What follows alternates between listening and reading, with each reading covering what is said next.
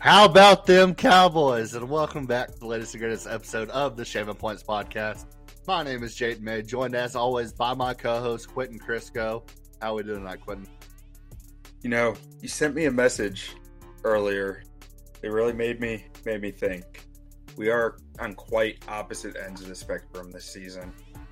Yeah, you as a as an Eagles fan, it's gotta suck. Back to back weeks of almost losing to like mid level mediocre teams, but squeaking out wins and being in the same division as the mighty and powerful Dallas Cowboys. It's gonna be brutal for you as an Eagles fan. It's tough, man. It, it's the hard knock life. You used to be a fan of another team, but I I think they got relegated. They're close. They're hanging on for dear life. I hear they're calling a, a, a mustachioed man from England Uh, some soccer coach to come over and help them out.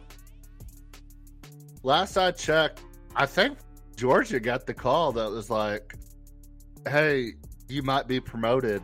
Just keep your head on a swivel." Yeah, yeah. I have a question for you as a Bears fan. Are we on Caleb Williams' watch? Or like, or is USC your favorite team in in sports right now? If we're not on Caleb Williams' watch yet, it's the, the hour is nigh. Like we are right there. Nothing nothing has looked good for the Bears. That includes once very promising Justin Fields. And he's shown he's shown a little bit, but he's shown a lot of bit that he's not it, which makes me sad because I love Justin Fields. It should make everyone sad. It is a sad, sad. I am at such a weird place as a fan right now. Two first round like, I am legitimately upset with the Bears over. Like it, it sucks. It just sucks. You, you destroyed a great QB prospect potentially. I'm giving him to I'm giving him to like week six, week seven before I'm like really hitting the panic button. But we're in year three. They have done nothing to help him really. It looked like they went out and did some things in the offseason to help him, but the coaching looks abysmal. But we're, we're looking at we're looking at the future right now. You have you have two two first round picks. Your own should be very good with what we've seen in the first two weeks. And Carolina doesn't look very strong either. Maybe, I mean, you get Caleb Williams and you do all the right things, and it's dynasty season after this. like it's what they do. That's what they do. They destroy quarterbacks. I mean, this and to to the Justin Fields thing, they've given him enough help this year. It's just it might be too far gone. It might be too far gone. It's it, it, it is just blood. Big Cat is famous for saying that if the Bears would have taken Patrick Mahomes, he would have got hit by a bus the second day in Chicago. Yeah, second he walked out of O'Hare. I, I love me some Bears, man, and uh, I feel like you're on the right track. That track may be moving slow. It may take a long time to get there, but hey, man, if we're on Caleb Williams' watch, Caleb Williams is a top ten NFL quarterback right now at USC. Yeah, so he'll he'll fall down to like eleven in Chicago. I guarantee it. He'll, he'll be right there with Dak Prescott and Josh Allen. Yeah, he'll be he'll be in that Kirk Cousins level of good. Kirk Cousins is balling, boy. Yeah, every year since 2014. Balling. A lot more success than any Chicago quarterbacks ever had. Well, yeah, clearly. I mean, look at it. Look at me. hey, you always get Butkus though. Best name in sports history. We will always have linebackers. That's such a nice jersey you got behind you, man. I know it's outstanding. Love it. All right, week two. We can just do a quick breakdown. Cowboys are the best team in the league.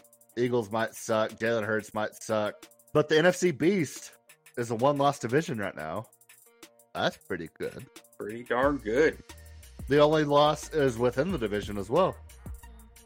Kind of low key, I'm kind of regretting that we're not not sleeping on Commanders because yeah, they're showing me something. But against who? Like they almost lost to the Cardinals. I was about to say, I don't even remember who they played last week. I just know they look good. Like they're technically winning, and we knew the defense was going to be good. But yeah. this this brings me back to a thing I, I'd mentioned to you before the podcast. Is this the year of the defense? I think I think there's a lot of good defenses this year. You look at the Dallas Cowboys, even the the Chiefs defense looks really really good. Commanders defense looks good. Atlanta's defense is opportunistic, and if they can like if they can slow down the the big plays, Atlanta could have a very good defense. I, I think the Saints defense is pretty good. The Steelers defense with that defensive line looks really really good. The Eagles still have a lot of depth at that defensive line. They've lost some linebacker and DB talent, but still a very good defense. Jacksonville's defense hasn't looked terrible. Some of these top teams in the league, not even top teams in the league, but some of the contenders. I mean, this is some of the best defensive football we've seen in years, I think. Ultimately, I think because uh, you're right, it, it is. I think it's really the result of quarterbacks. Like we've seen last few years, we've we've seen some quarterbacks retire, go out. Like whether it's injured this year with Aaron Rodgers, we lost Tom Brady this off season. Drew Brees, what two two years ago, three years ago, like and a lot of quarterbacks we expected to make the jump haven't made the jump. Like Josh being Allen a top ten quarterback right now is not worthy of the title of a top ten quarterback.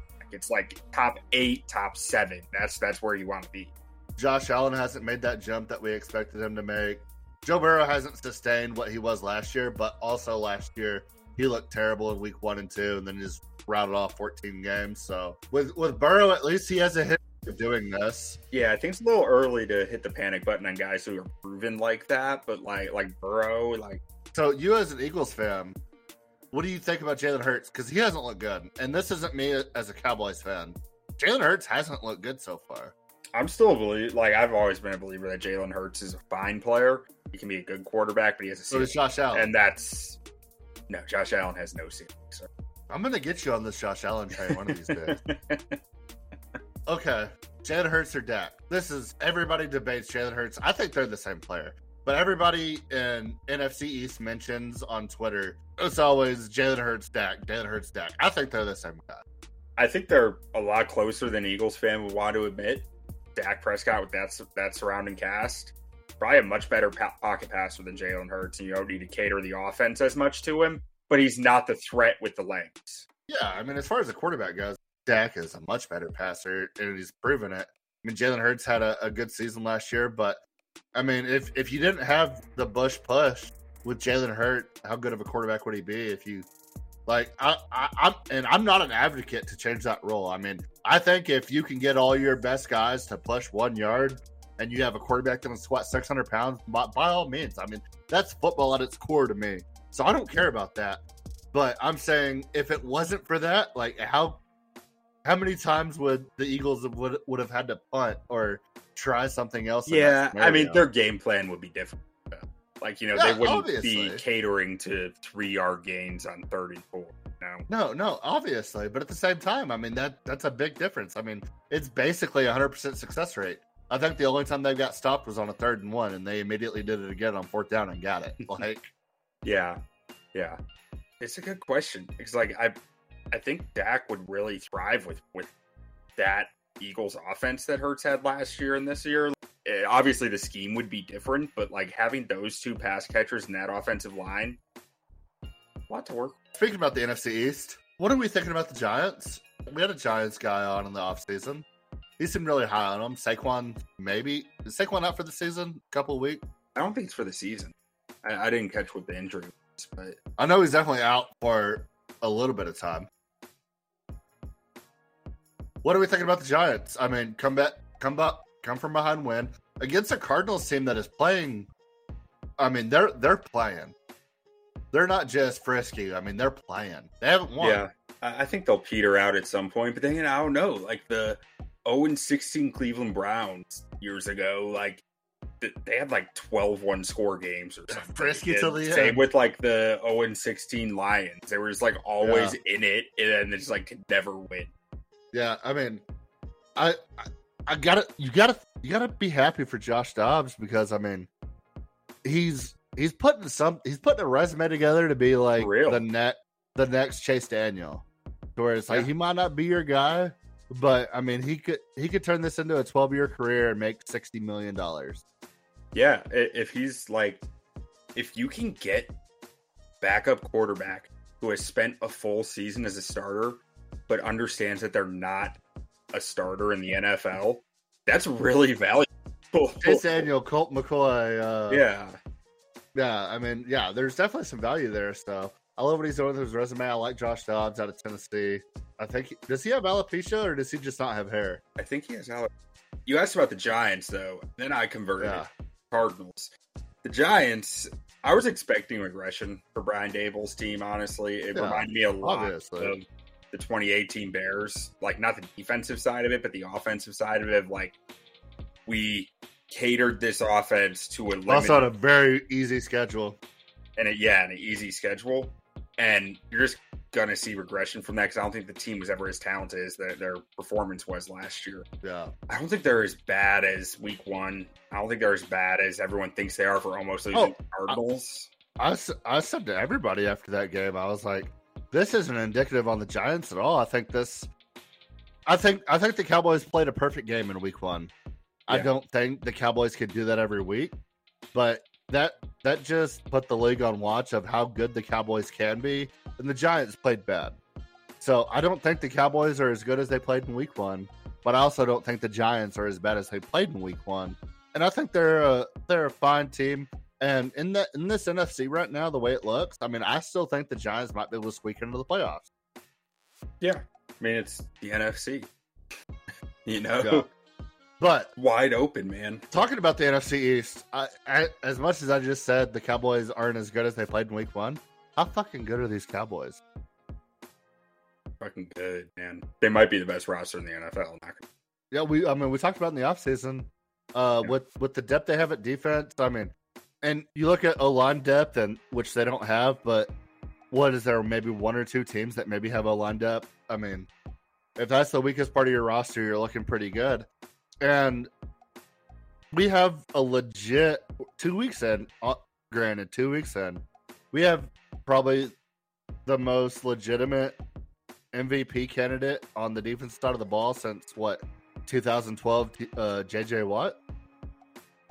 Yeah, I mean Parsons is unreal, man. Like I mean, I was just thinking about this the other no- morning there- for some there- reason there after hasn't- I woke up. There hasn't It been a was like- quarterback that has shown anything.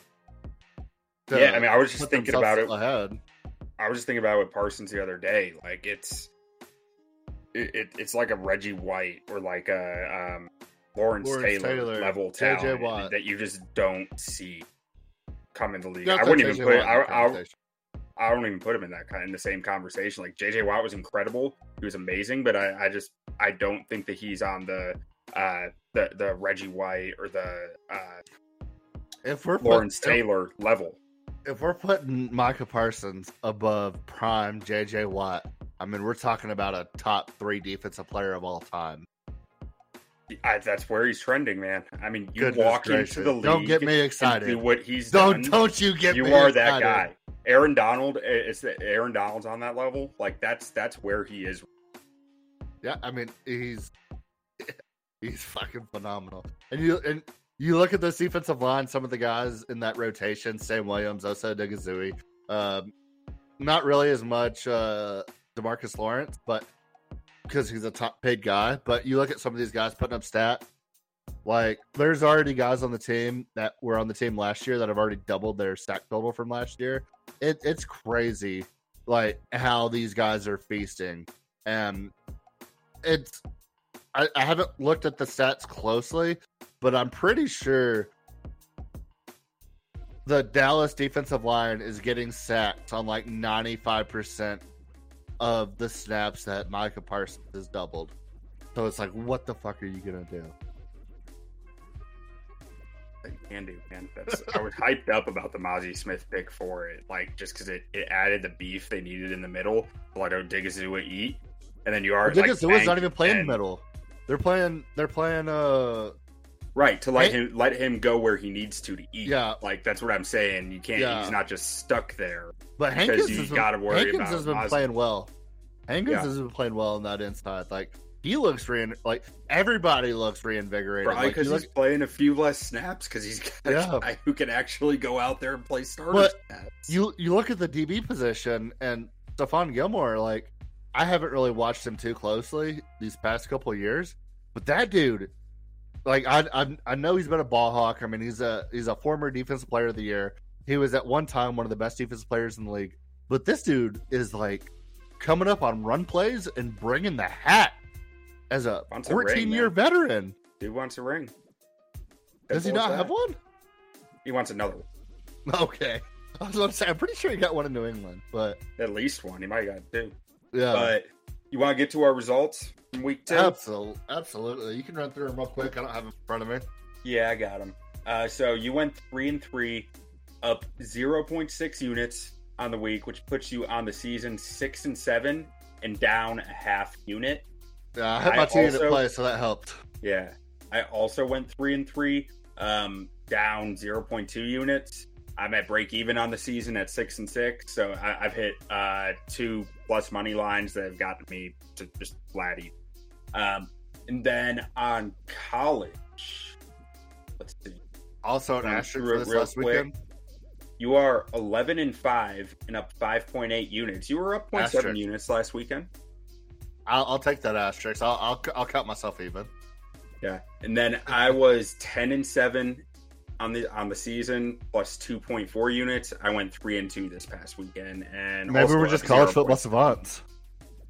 Dude, I, I think the last two seasons we both done better on college than NFL, so Well, a lot more games to pick from. yeah. I mean, there's a lot more for uh, realistically. It's the same with college basketball. Like there's just a lot more data for them to parse, and a lot I- more chances that they miss something. I, I can't convince my wife to let me watch college basketball. I watch Big 12 basketball, and that's hard enough. But if as soon as football season was over, I was watching college basketball seven nights a week, I might be I might be a single man.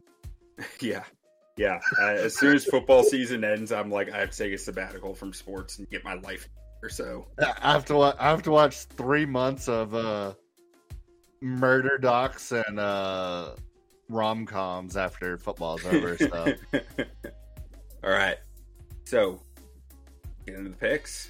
All right, let's get into these picks. Well, we'll start out this this week with what are we starting with? Uh New York Giants versus San Francisco 49ers. Yeah. So, little background: Giants stayed on the West Coast. They were on the West Coast. They stayed on the West Coast. They're getting that notorious Big. You know, going to what's the Going back to back to Yeah, back to Cali, Cali. Cali. Yeah. Um, and San Fran is. Ten and a I half think they're on point a favorite. sh- Yeah, ten. I and a half don't know, point short week. Yeah, no, Um, I was I was getting them mixed up. That's why I paused. Go ahead So- with it. So ten point spread here. Every every major running back has gotten injured in the NFL.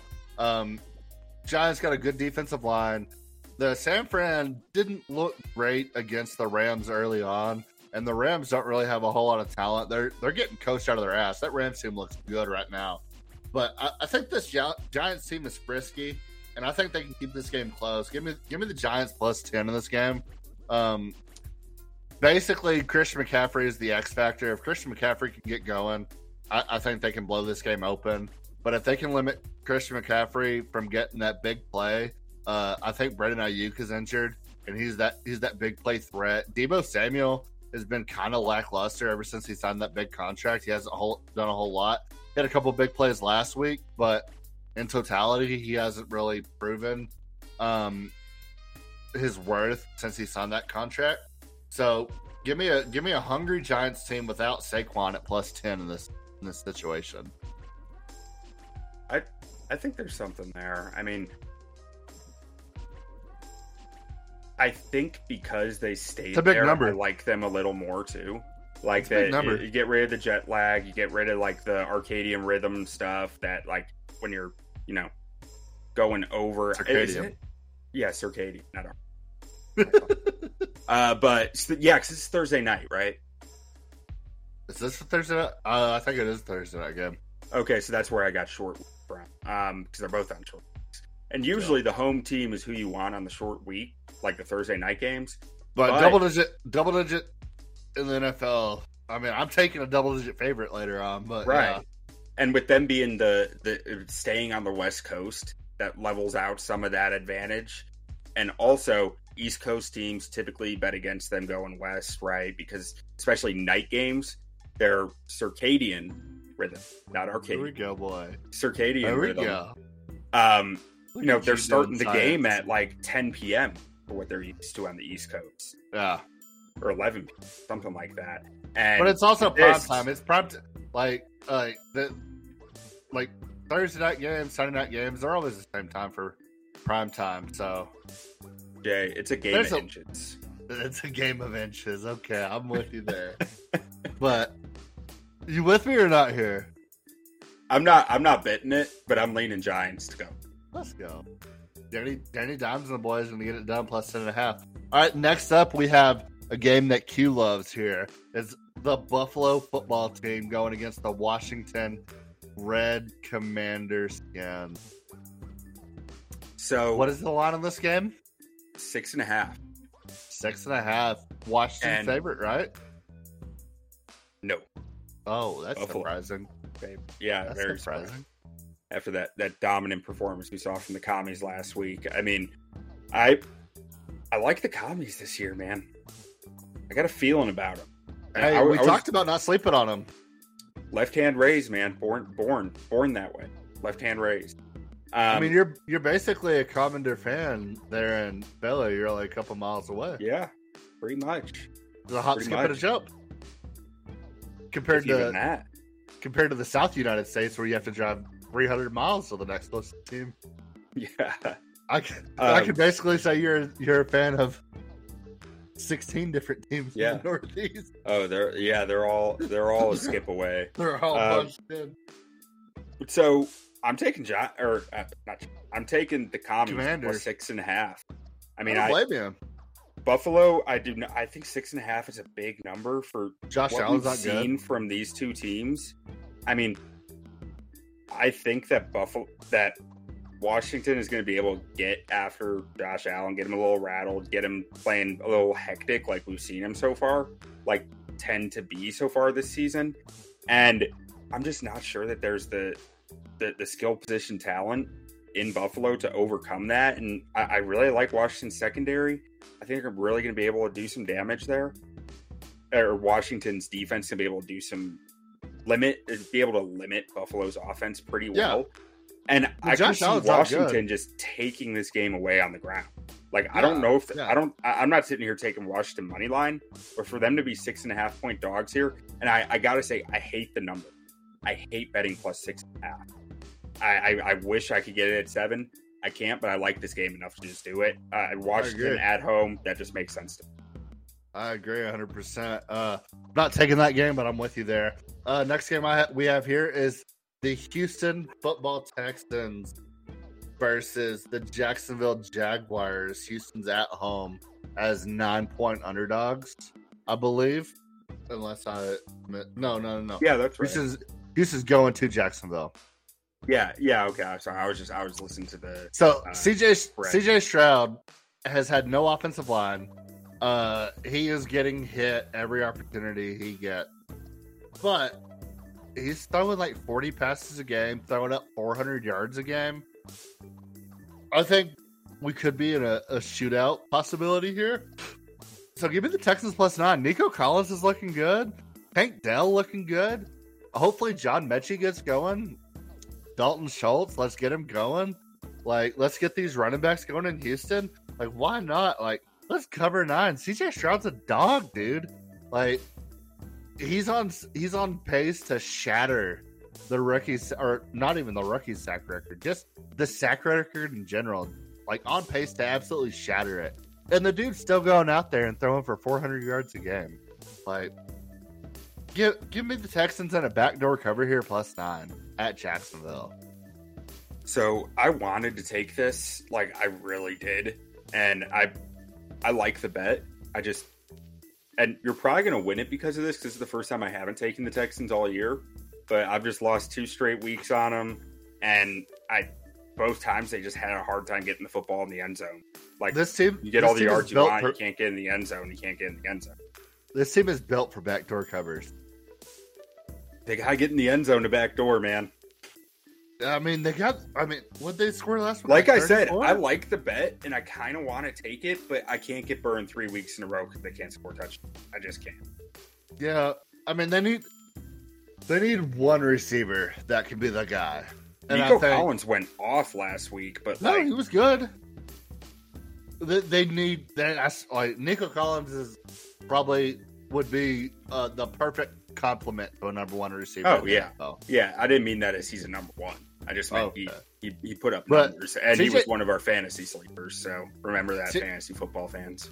CJ Stroud is looking like everything we promised you in the offseason. Well, like if you're a Houston fan, I don't think you can watch this team and be upset that you drafted CJ Stroud. You don't have a single offensive lineman left in your starting rotation right now, and the dude's still out there balling. Hey, Jarrett Patterson's my dude. Okay, All right.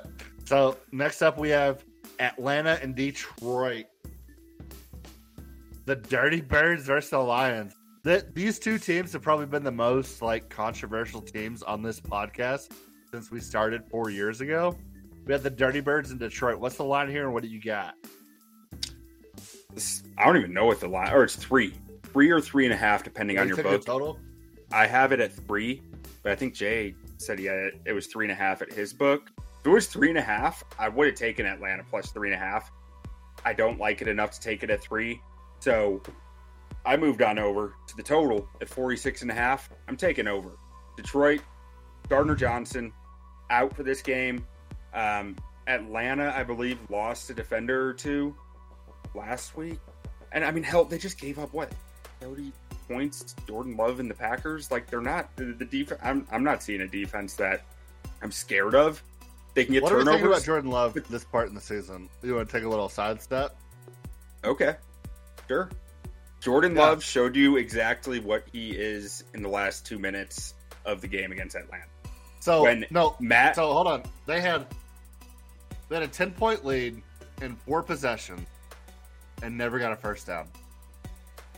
yeah, I mean, so when Matt LaFleur can't, they, I, I'm trying to think of the right word. Can't, can't cradle him.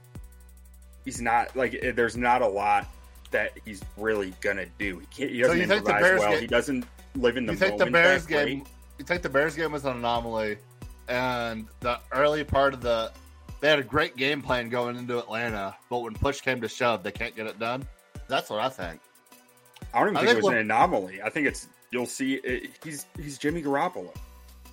Like he, he he's gonna do well when everything is right, but when everything's not wait, right, But he's Jordan Love can run.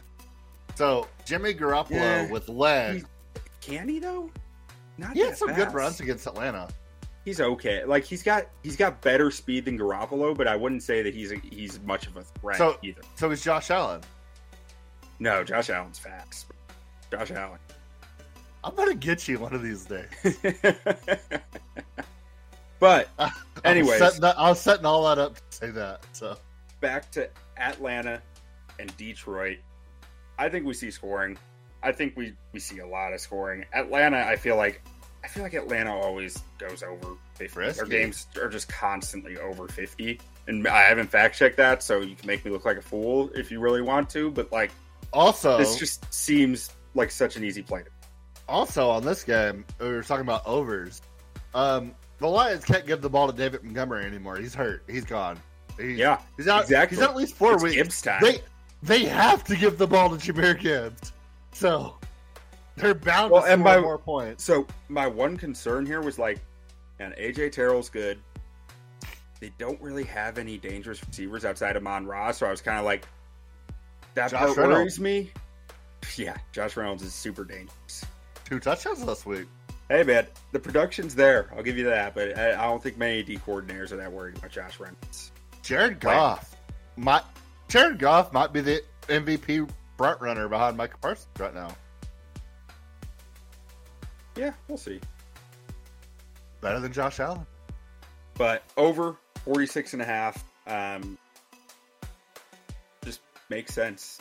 Falcons score points, Detroit scores Oh. points.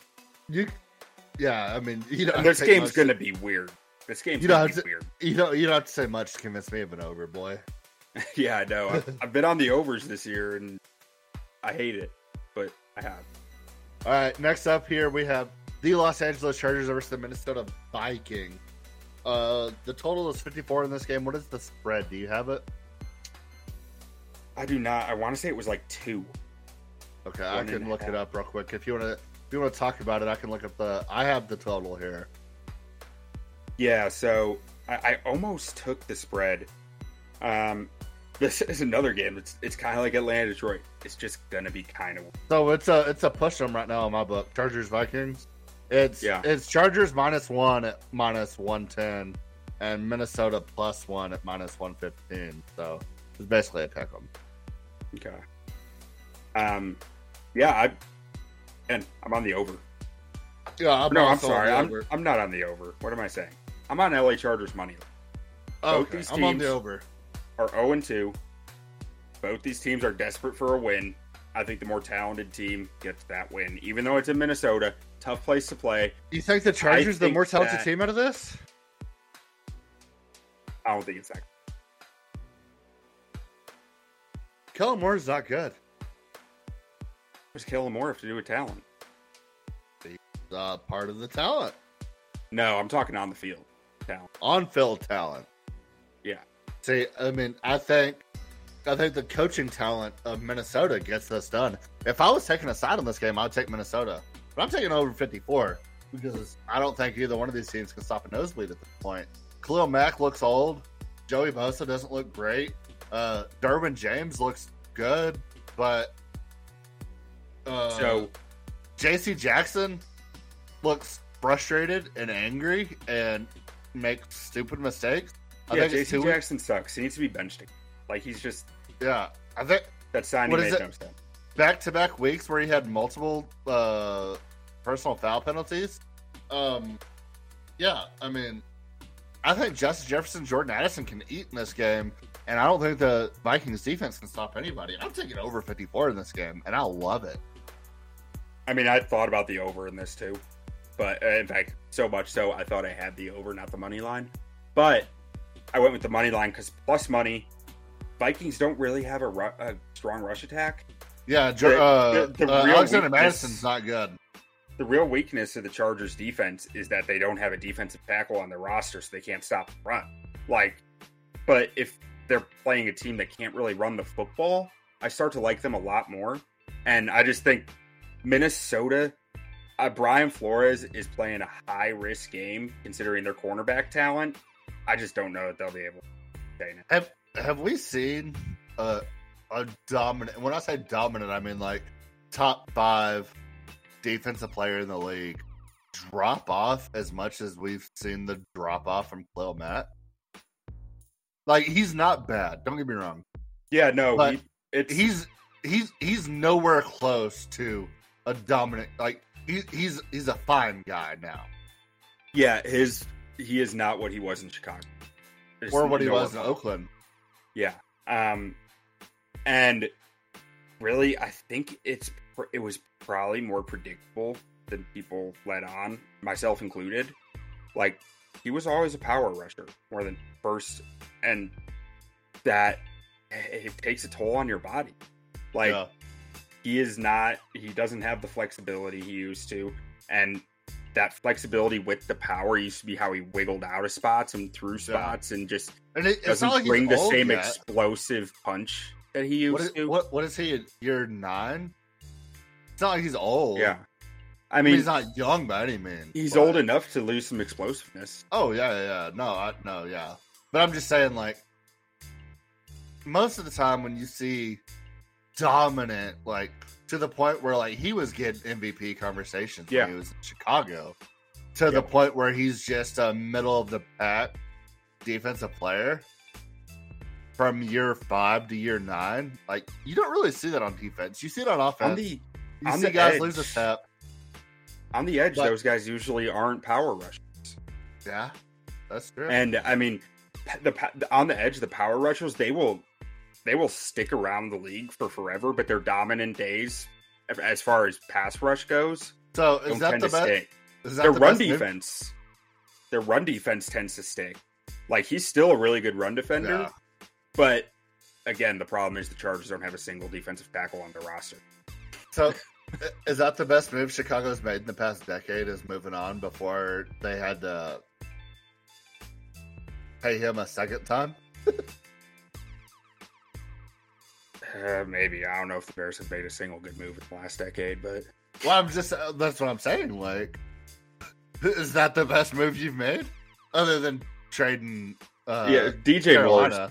Yeah, the the DJ Moore Carolina one trade. pick trade is probably the best, but um, if I'm being completely honest, I'd put I'd still put the trade for Mack ahead of the trading way Mack just because it was perfect time, perfect place. That's Yeah, like I mean, imagine if you had Patrick, like a guy like Patrick Mahomes in that Yeah. situation. Like, I mean know that it was a I know it was never possible for the Bears to have Patrick Mahomes. Like, there was never a scenario where they could have had him. But in an alternate universe, like if they if they would have somehow like been in the position to get Patrick Mahomes and Khalil Mack, like Yeah. But that Yeah. that was ne- that was never possible. no, no, never could have happened. Yeah. because we, No. we already went over this. He would have gotten hit by a bus as he walked out of O'Hare. Yeah, I mean nobody talks about the fact that Patrick Mahomes didn't drive a 1992 Toyota Camry to the combine. Nobody talks about that.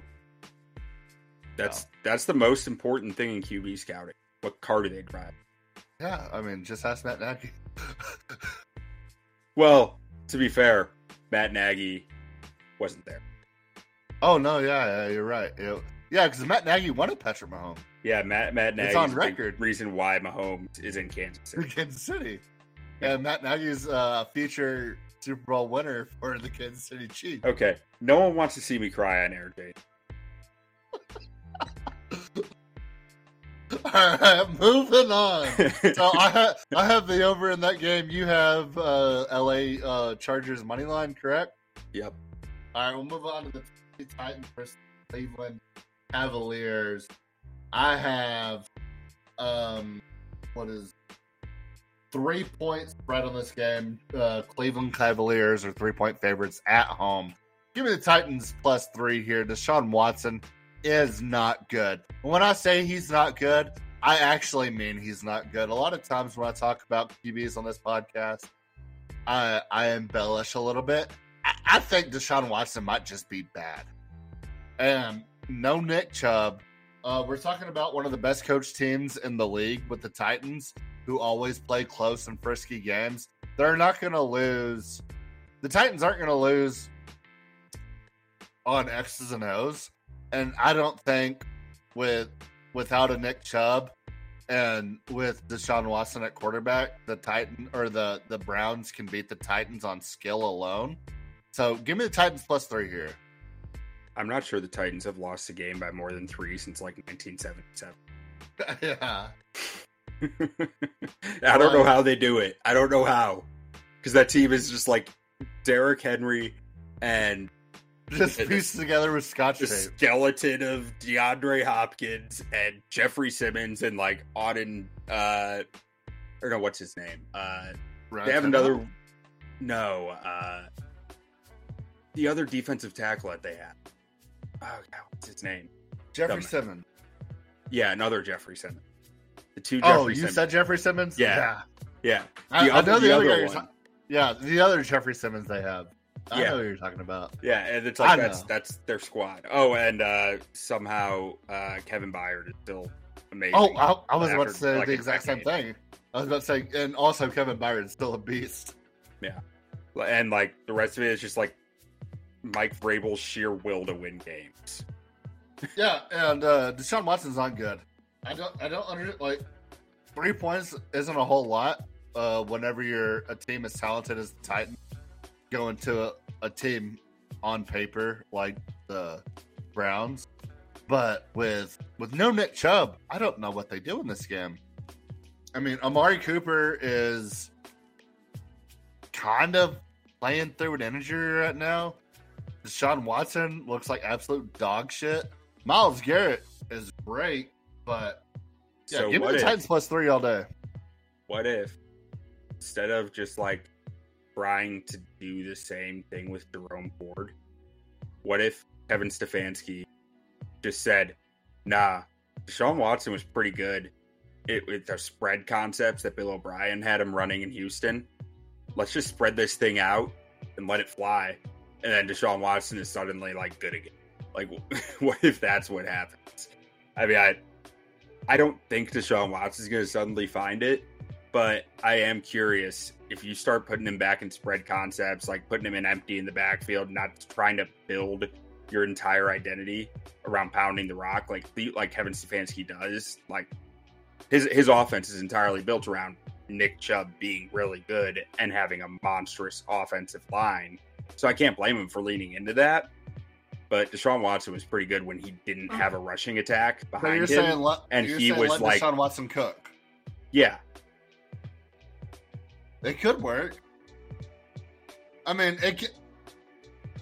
They have way more talent than Houston had when Deshaun Watson was running Oh, wild yeah. in Houston. So but they like- run a scheme that's entirely based on running the football and him being a timing passer, and he's not a timing based player. You know, he's Yeah. he's more of a schoolyard type of type of thrower.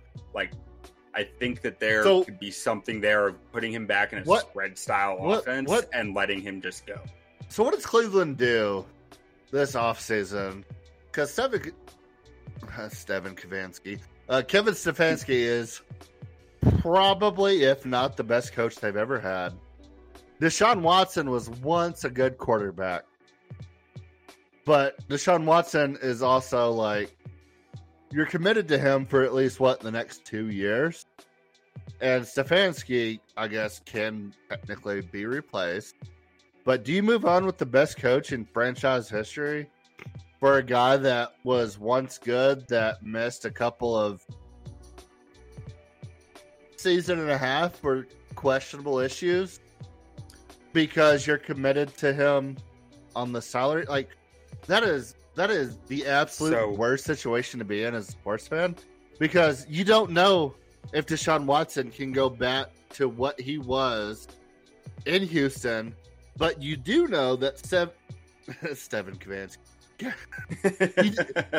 I don't know why I can't get this name right, but you do know that uh, Stefanski is a at least a top fifteen coach in the league.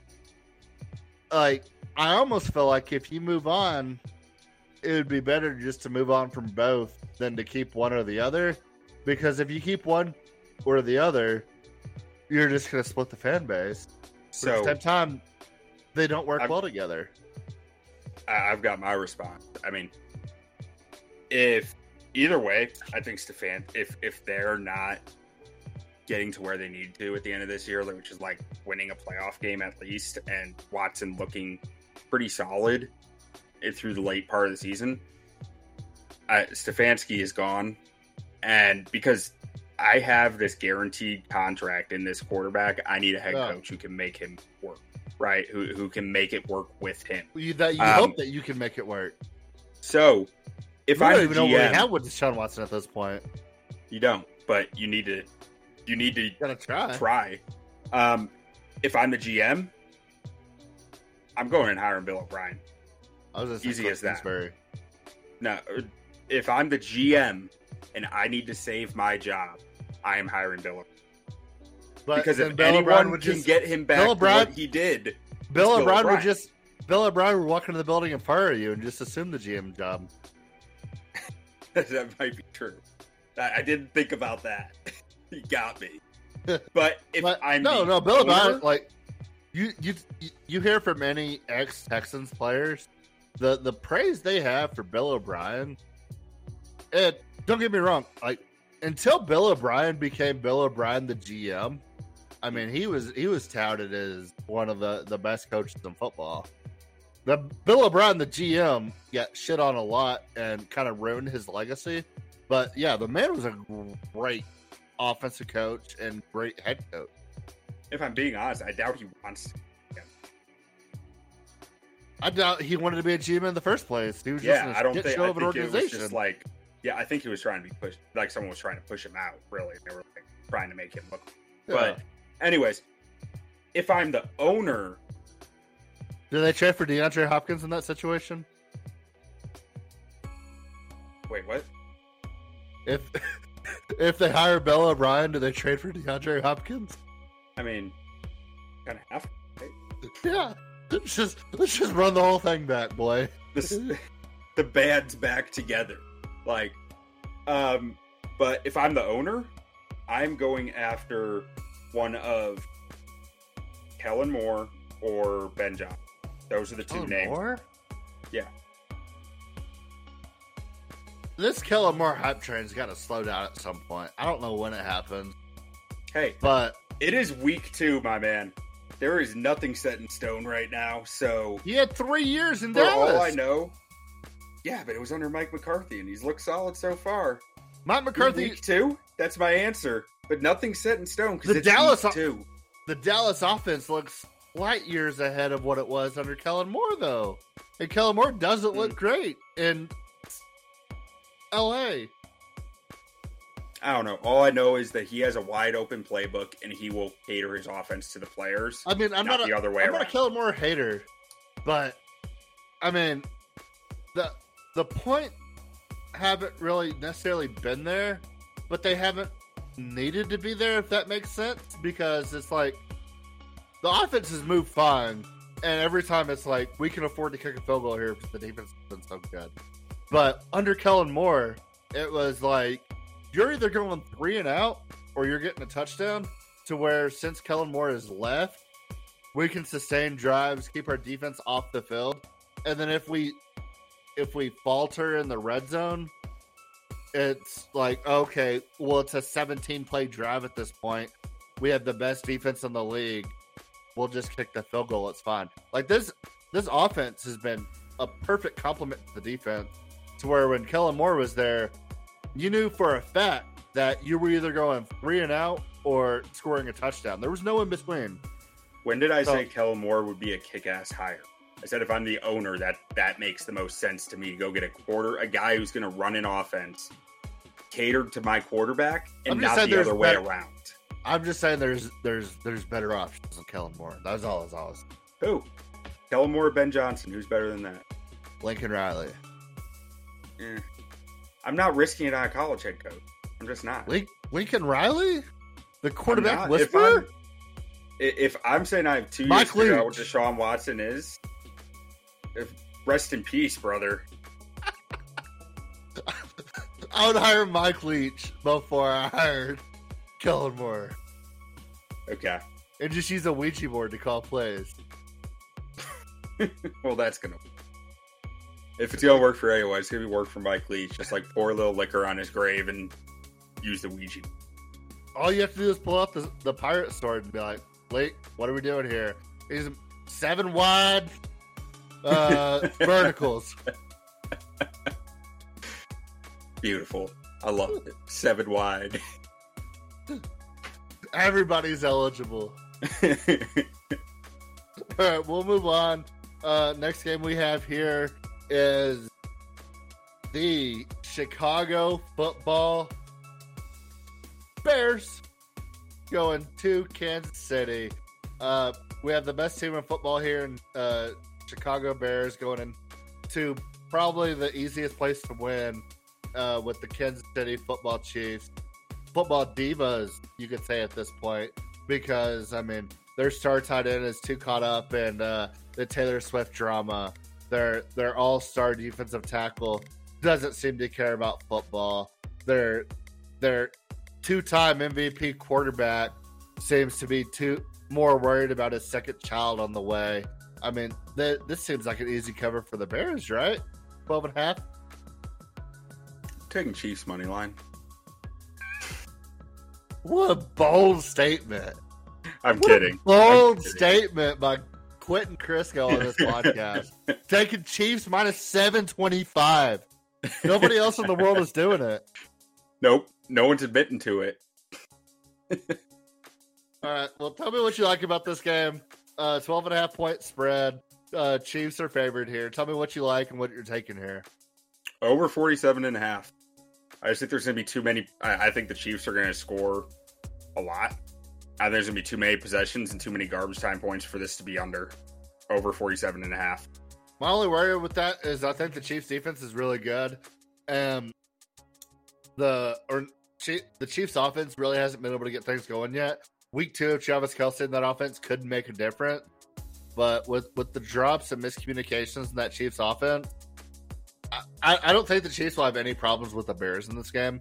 But I, th- I think with how good that defense is and with them not being able to get their offense rolling, I could see this being like a 35 to 3 game and going way under. That's my only objection. My man. But I do agree with you. Baker Mayfield just put up 500 yards on the Bears. No, yeah, I mean, like, and the those are and and they're just Justin Fields and DJ Moore are gonna get some. It's like they're two, they're two, and the Chiefs aren't. I don't feel like they're gonna risk like much on defense. Like it's early in the season, Spags tends to go lighter when he can early in the year.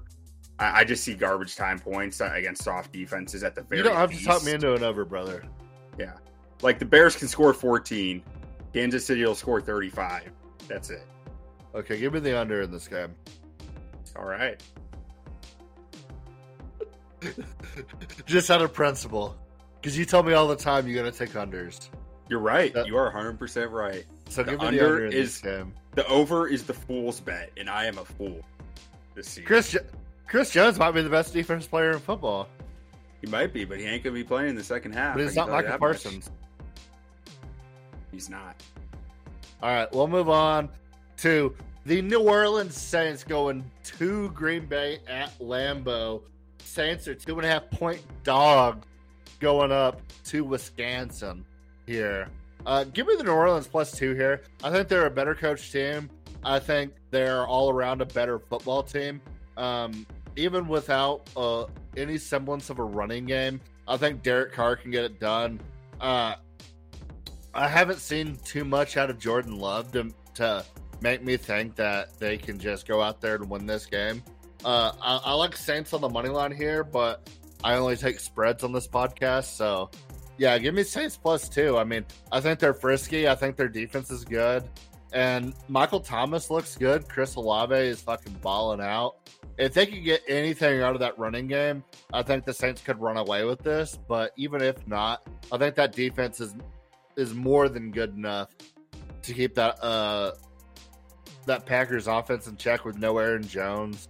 Um, yeah, I, I love the Saints in this game. This might be my my favorite bet of the weekend.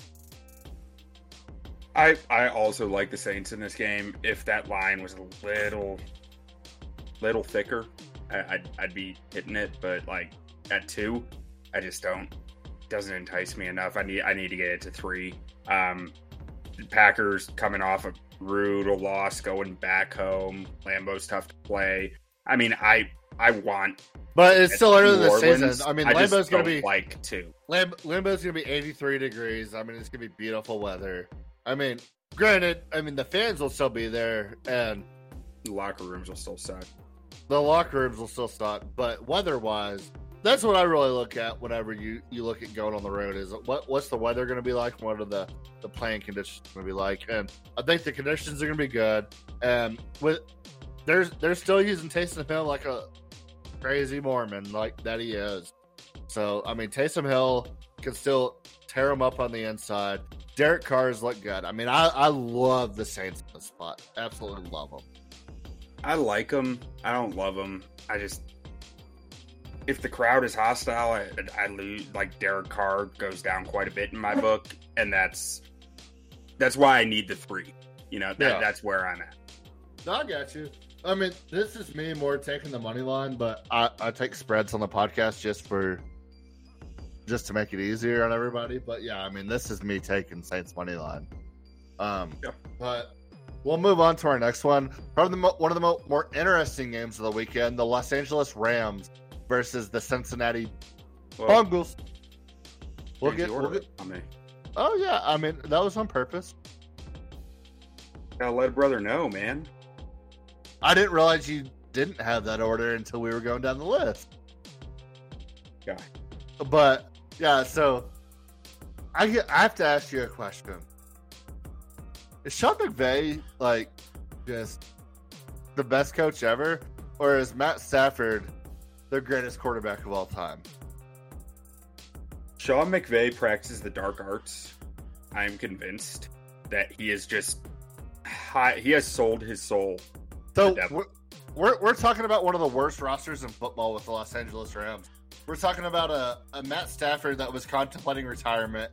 That he went on his wife's podcast talking about how he can't connect with the youth of today. We're talking about a Sean McVay that was at what 36 years old, thinking about walking away from the game of football. We're talking about a team that had Aaron Donald walking away from football. And all they've done in the first two weeks of the season is absolutely dominate week one and almost beat a team that they are one and six against with their only win being in the NFC championship game.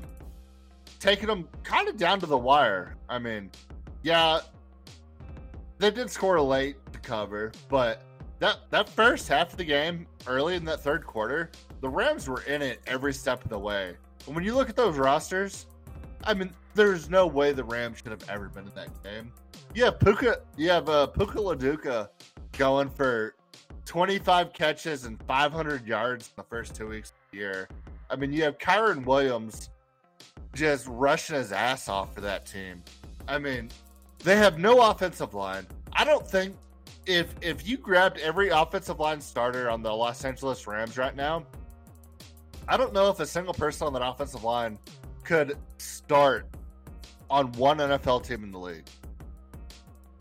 Dude, they're starting a rookie second round pick, two UDFAs with limited experience prior to this year, um, a third round pick who struggled last year in uh, Noteboom, and then their fifth, Rob Havenstein, the the good faithful pro, who's not all that good, but he's like definitely a capable yeah. starter. So if like, if they if they completely did, like if for some reason they were like the Los Angeles Rams are no more, and you completely disbanded the team, and every single one of these players is a free agent, would a single one of their offensive linemen be a starter in the NFL? No, they're no, they're their wide receiver one. with the second most snaps weighs 165 pounds. Yeah, Tutu Atwell. Yeah, yeah, he's tiny. He's, he's fun like they're you look at their roster, it's like this doesn't make any sense. And, and it's just they, like they they gave everything, everything and more to the 49ers. After dominating week one against a, what I thought was going to be a very good Seattle team. Yeah. But we're talking about uh, Rams Bengals matchup here with 43 and a half. With the way Matt Stafford's playing right now, give me over 43 and a half here. I don't know who the backup is for Cincinnati if Joe Burrow doesn't play. But with Ja'Marr Chase, Tee Higgins, Tyler Boyd in that offense, and that Los Angeles Rams defense, I think this game goes over, over, over, over. Give me over 43 and a half here. Yeah. Who's Cincinnati's backup quarterback? I, I just said I don't know. okay. Do you know? Part. No, I don't. I don't remember. Oh, I can Google real quick. Let's find out together. Bango. Back up. QB. Uh, is it Colt McCoy? Is it? You want to take bets? That's great. Bet no. Google doesn't even know. uh, who's the backup for the Bengals? Jake Browning. Who the oh, okay. Jake Browning. Good old Jake Browning. Who could have forgot? okay, now I have to Google Jake Browning. Okay, they got Will Grier too. On the is he on the active? No, he's on the practice squad. Okay, yeah, Jake Browning. Steelers. Will Grier? Yeah, oh, he's on the Bengals practice squad. Oh, I thought the Steelers signed him. Okay, who could forget Jake Browning, who played at the University of Washington as a backup for four years? Who could forget? He didn't even start. Nah, Oh boy. Give me the over. I don't care. All right. We'll move on to the next game of the season or the next game of the week. And we're we're talking the best team in football, the Arizona Football Cardinals. Who's their head coach? Uh, pew, pew, pew, Gannon. Jonathan Richard Gannon. Richard Gannon. Get Gannon as the head coach taking shots as a defensive guy.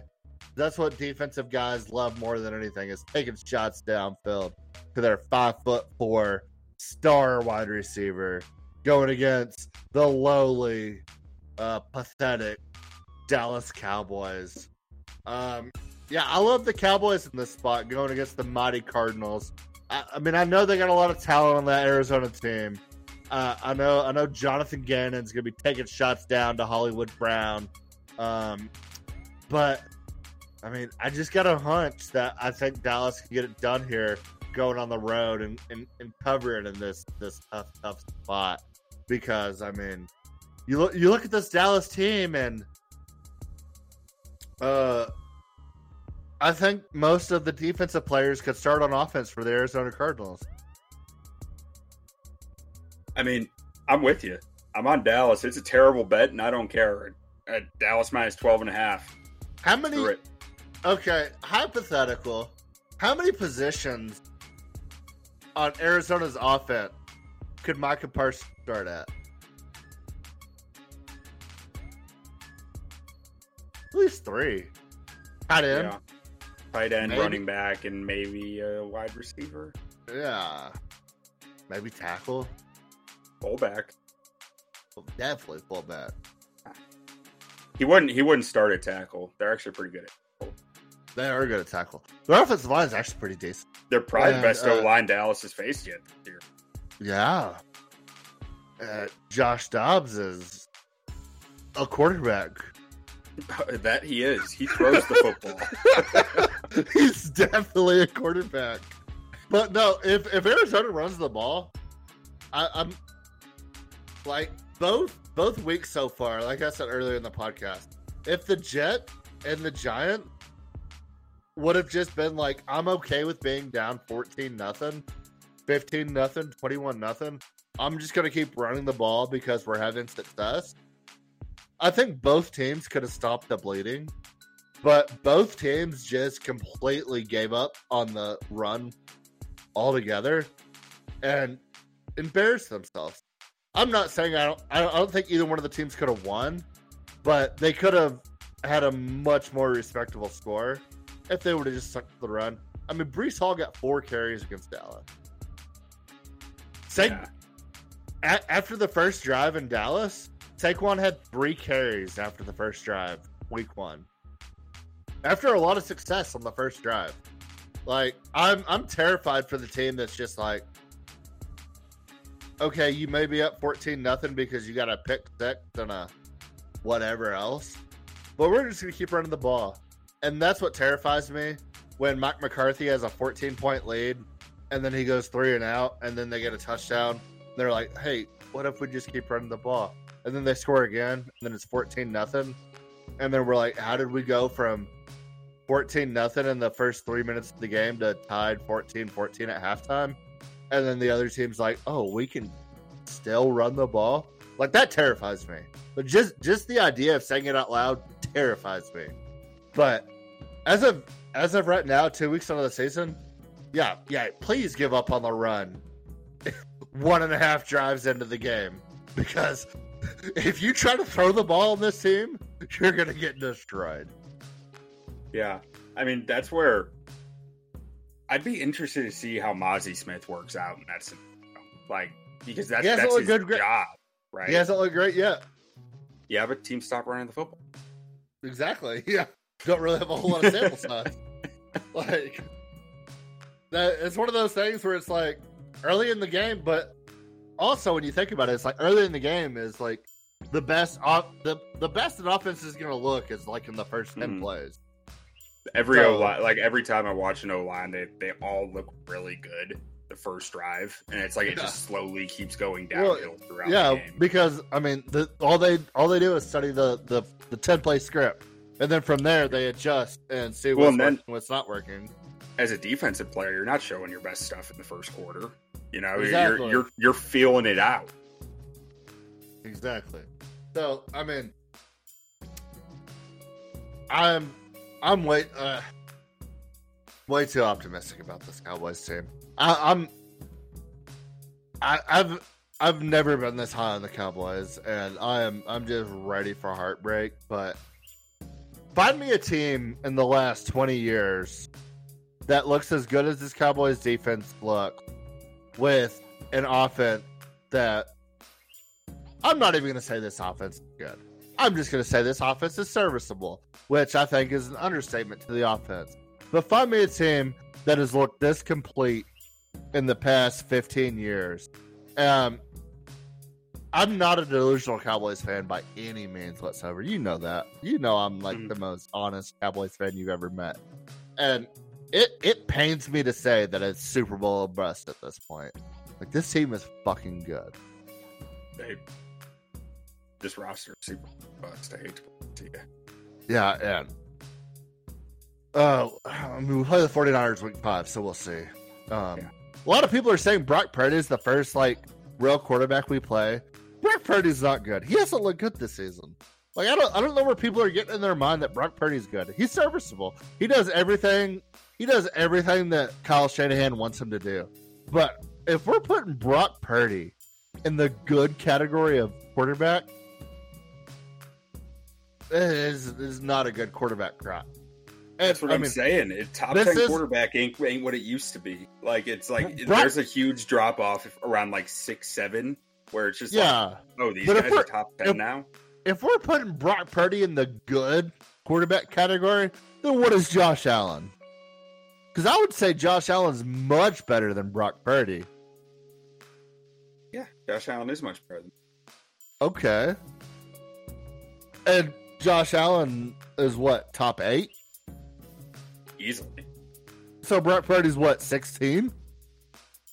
somewhere between nine and sixteen.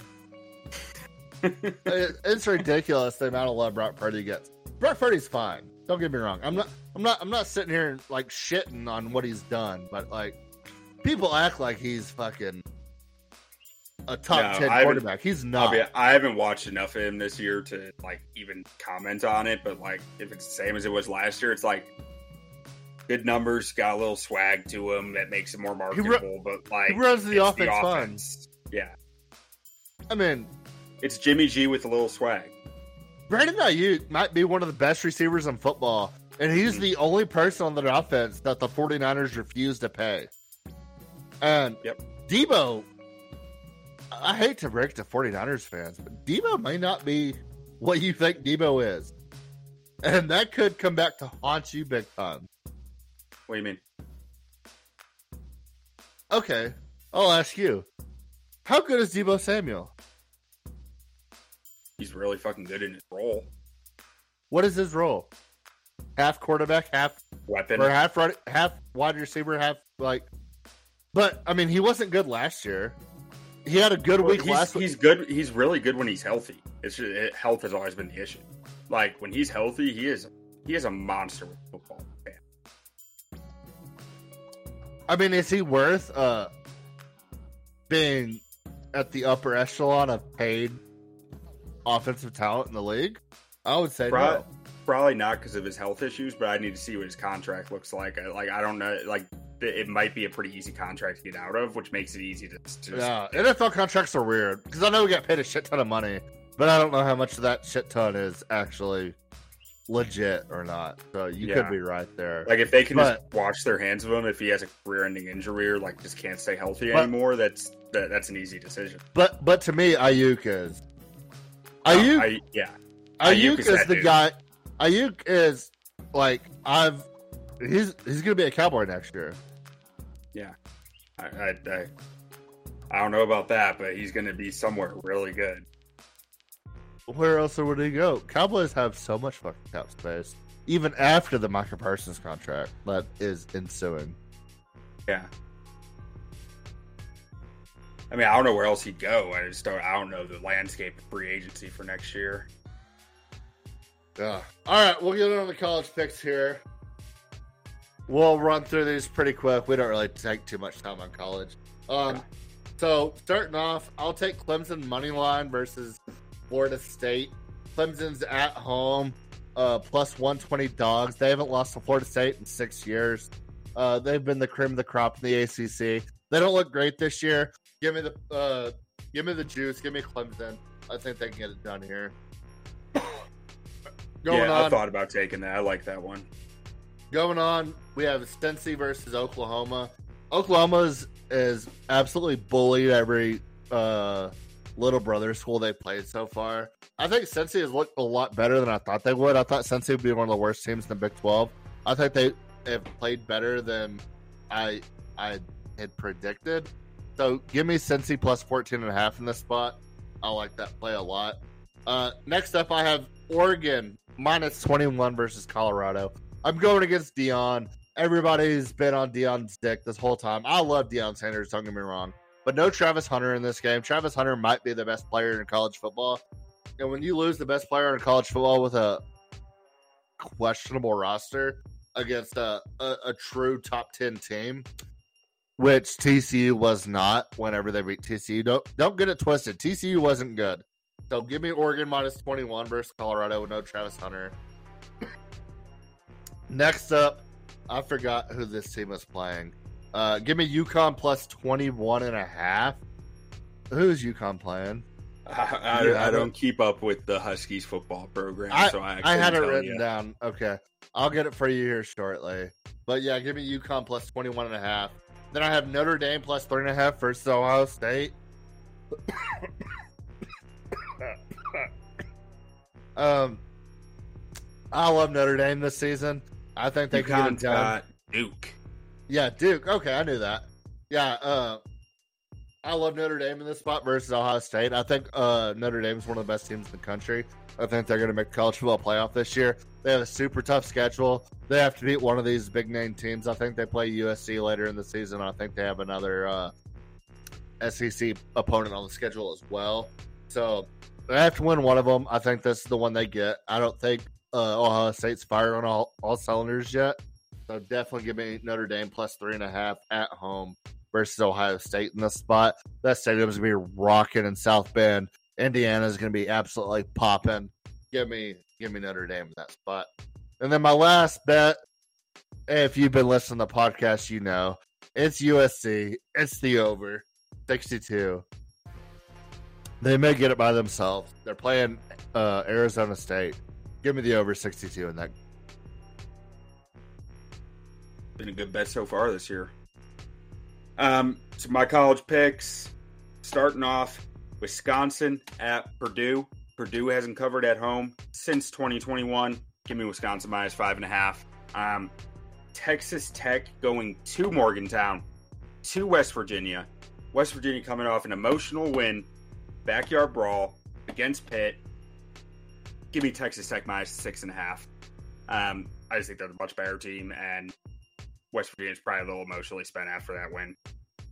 App State going up to the high, high altitude of Wyoming, which I did not realize was so high up there until Texas Tech lost there. Yes, Texas Tech lost at Wyoming, and Appalachian State's going to too. Give me Wyoming minus two and a half. And then Wyoming almost beat Texas and Texas too. By the way, that game went down to the wire. Wyoming's a good football team. Yeah. I think Wyoming's gonna, gonna easily cover two and a half. Minnesota going to the homeland, to Chicago, to play Northwestern. Northwestern is a shell of a football program right now. They have not kept a game within single digits. Give me Minnesota minus 11 and a half. And then we have the Ohio State going to South Bend. Not a far drive. To the Golden Domers. Three point spread. But the Irish are feeling lucky. Give me Notre Dame plus three. Love it. Love. I. I hate how much I love that Notre Dame pick. I know. I, I, I do. T- I was staring. I was like, I, I, I was like, I can't take money line. I can't take money line, but I can take plus three. They're good, man. Notre Dame's good. I know. and Ohio State hasn't put Well, it together Ohio yet. State's quarterback is just not. I am not impressed so far. Yeah, Kyle McCord Penn State's quarterback. I like Penn State's. Yeah, Drew Allar. I, I like. I'm not like Penn State to win that. To win that Big Ten. We'll see. But Mm. that's gonna be it for the week. Uh, Monster College slate this weekend. We'll talk about it next week. But do you have anything else? Reckon, brother. Texas Tech is back this week after a sabbatical to West Virginia, This- baby. to destroy Tarleton State last week. We're back Hey. on it. We are no longer the best winless team in college football. Nobody thought we could beat Tarleton State. Everybody doubted us, and all we did was go out there and beat the brakes off them boys in Stephenville, Texas. So all I gotta say is wreck 'em Tech boys, and don't sleep on them Houston Texans. Don't do it.